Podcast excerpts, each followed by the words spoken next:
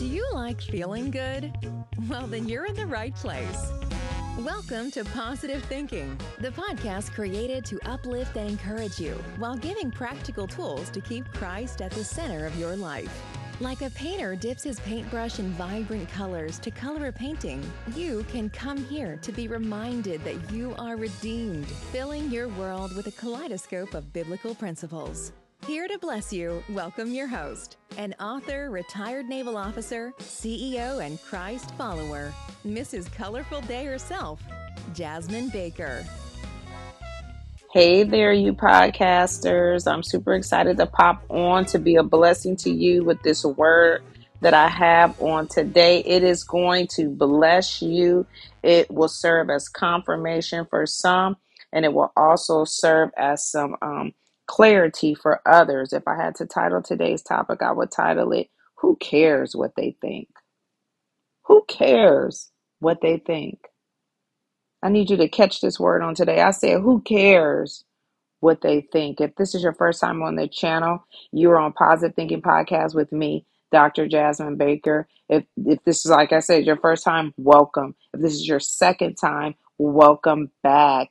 And if you haven't hit the subscription, please go ahead and subscribe so that you can get all the notifications and hear me as I download new content here on Apple Podcasts, Spotify, Pandora, iTunes, iNotes. I don't know where you're listening to me at, but you'll be able to know when I'm downloading fresh um, information. Again, today's title is Who Cares What They Think? I'll be coming out of Mark 6 1 to 3.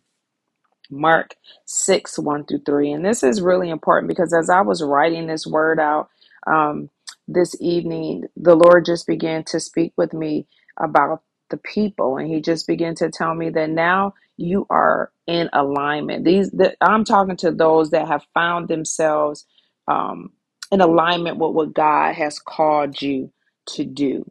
You have uh, set your face um, on Christ and you are trying to walk this thing out.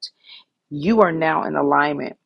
And the Lord is saying that you are effective in what it is that He's called you to do. And you've also gained wisdom that He's given to you because the Word of God says, if a man lack wisdom, let him ask. I believe that some of you have um, did a roundabout turn. You have um, went in a 180 degree direction from what you used to do, and you are trying to get the promises of God. And the Lord is aware of that. He's saying, now that you are effective and that you have gained wisdom from on high, the people around you, specifically family and some friends, not all friends, and it's not all family, but most likely it is a lot of family members and some of your friends, they have rejected your God given authority and they have become offended with you. They've become offended with you.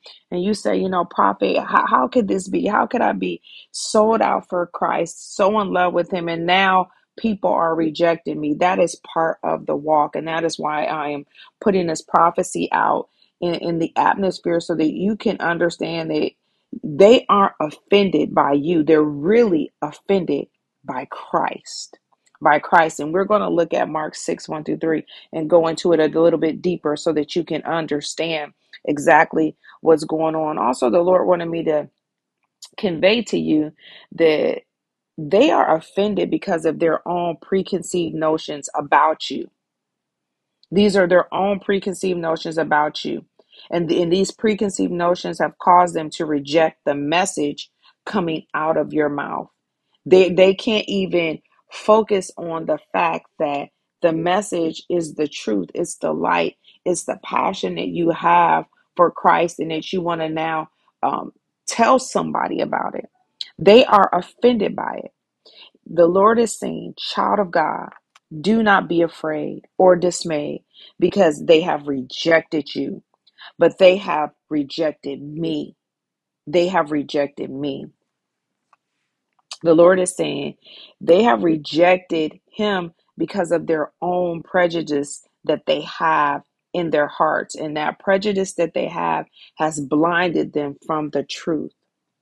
People of God, In Mark 6, 1 through 3, Jesus finds himself, and I'm going to read the scriptures, but I want to kind of summarize it first before I read it. Jesus finds himself in Nazareth. So he's back in his hometown, around his family and his friends, and even his peers. And although they were astonished by his teaching, because he shows up there and he is now teaching in a synagogue, and they are astonished by his teaching and by the power and the wisdom that he has and his ability to work miracles. They they're blown away, they're taken back, but they still rejected him. And and let's jump into the scripture so you can see how they rejected him and how they relegated him to being just a carpenter's son just a carpenter's son. And even they go as far as to say he's just a carpenter, son of Mary. They didn't say son of Joseph, they said son of Mary and brother of James, Joseph, Judah, Judas, and Simon. And his sisters live right among us. This is what the scriptures say. And his sisters live right among us. See, they are they're they're trying to pull Jesus down to their natural ability. They're trying to uh, basically cut him off at the knees and not look at him for who he really is at displaying this wisdom, this power, and this ability to work miracles. They are trying to relegate him. Come on now, they're trying to relegate him to just something natural instead of who he really is, which is the Son of God. See, the people in this town, they were deeply, it doesn't say they were just offended. It says they were deeply offended and they refused to believe Jesus. Now, let me read these scriptures so you can understand where I'm pulling that that passage from and and then you would understand exactly what the Lord is trying to speak to you on today concerning being rejected and being relegated and you won't take it personal. You will begin to focus on Him and spend more time with Him. That way, He can strengthen you when you're interacting with people who are offended by you and, and offended by the truth that's coming out of your mouth. I'm in Mark 6 1 through 3. Mark chapter 6, 1 through 3. This is how it reads Jesus left that part of the country and returned with his disciples to Nazareth. Nazareth is his hometown his hometown. The next Sabbath, he began teaching in the synagogue. So basically, that next week, after being there for a week, he's now teaching in a synagogue. And many who heard him were astonished. They asked, Where did he get all this wisdom and power to perform such miracles? He's just the carpenter, the son of Mary, the brother of James and Joseph and Judas and Simon, and his sisters live right among us. They were deeply offended and refused to believe him. This is Mark chapter 6, verses 1 through 3. They were deeply offended by the power and the miracles that Jesus is working. Now, think about that. Why would you be offended when someone is there blessing you? Someone is there setting you free from bondage. Someone is there working miracles, doing healing people from sickness. You know, he's healing people from blindness. He's doing all these things, but his peers, his family, his friends have rejected him. And they didn't just reject him, they relegated him to just being a carpenter. And then they would go as far as to say the son of Mary, not the son of Joseph. And then they would go a little bit further, the brother of James, Joseph, Judas, and Simon. And then they take it one step further, and his sisters live right among us. So they saying, you know, he not all that. His sisters live right here among us. You know, he just like us. He ain't no better than us. So basically, the people around you in this hour, you need to take note of it. They have rejected your message, daughter. They have rejected your message, son.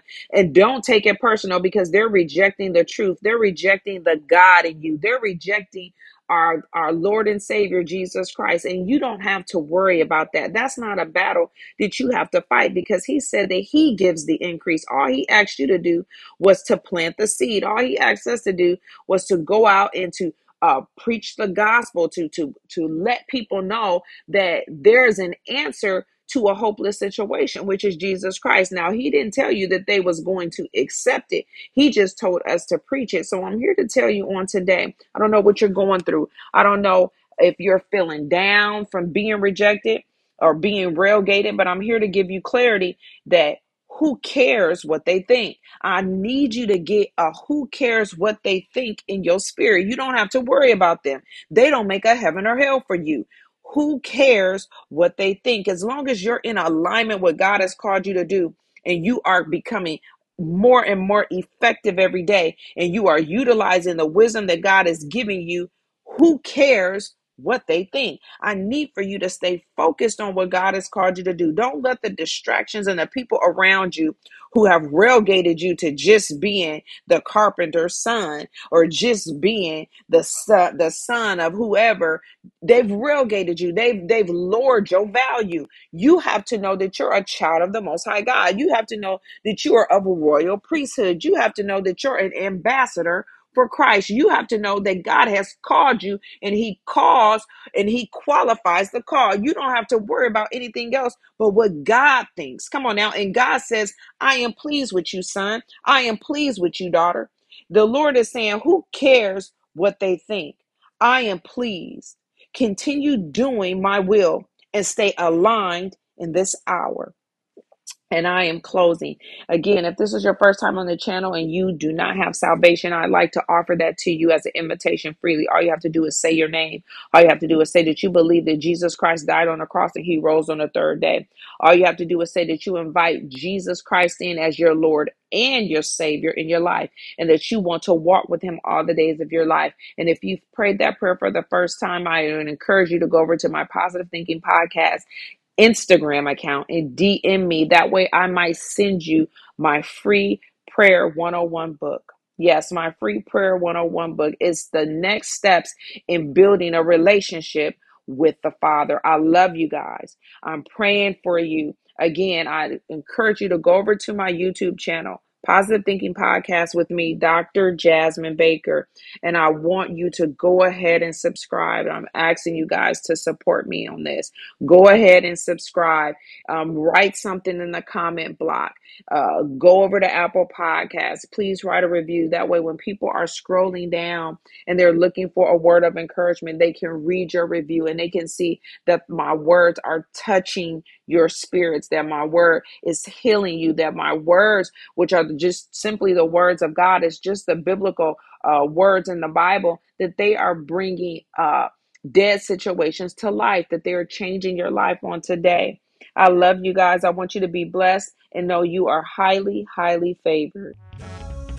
Thank you for listening. We're so glad you joined us on today's episode of Positive Thinking with Mrs. Colorful Day herself, Jasmine Baker. We know you are blessed today, and we'd love to hear about it. Connect with us on Instagram and Facebook at Positive Thinking Podcast. If you'd like to know more about Mrs. Colorful Day and our message at Positive Thinking, go to www.positivethinkingpodcast.com. Don't forget to rate, review, and subscribe so you never miss an episode. Until next time, you are blessed.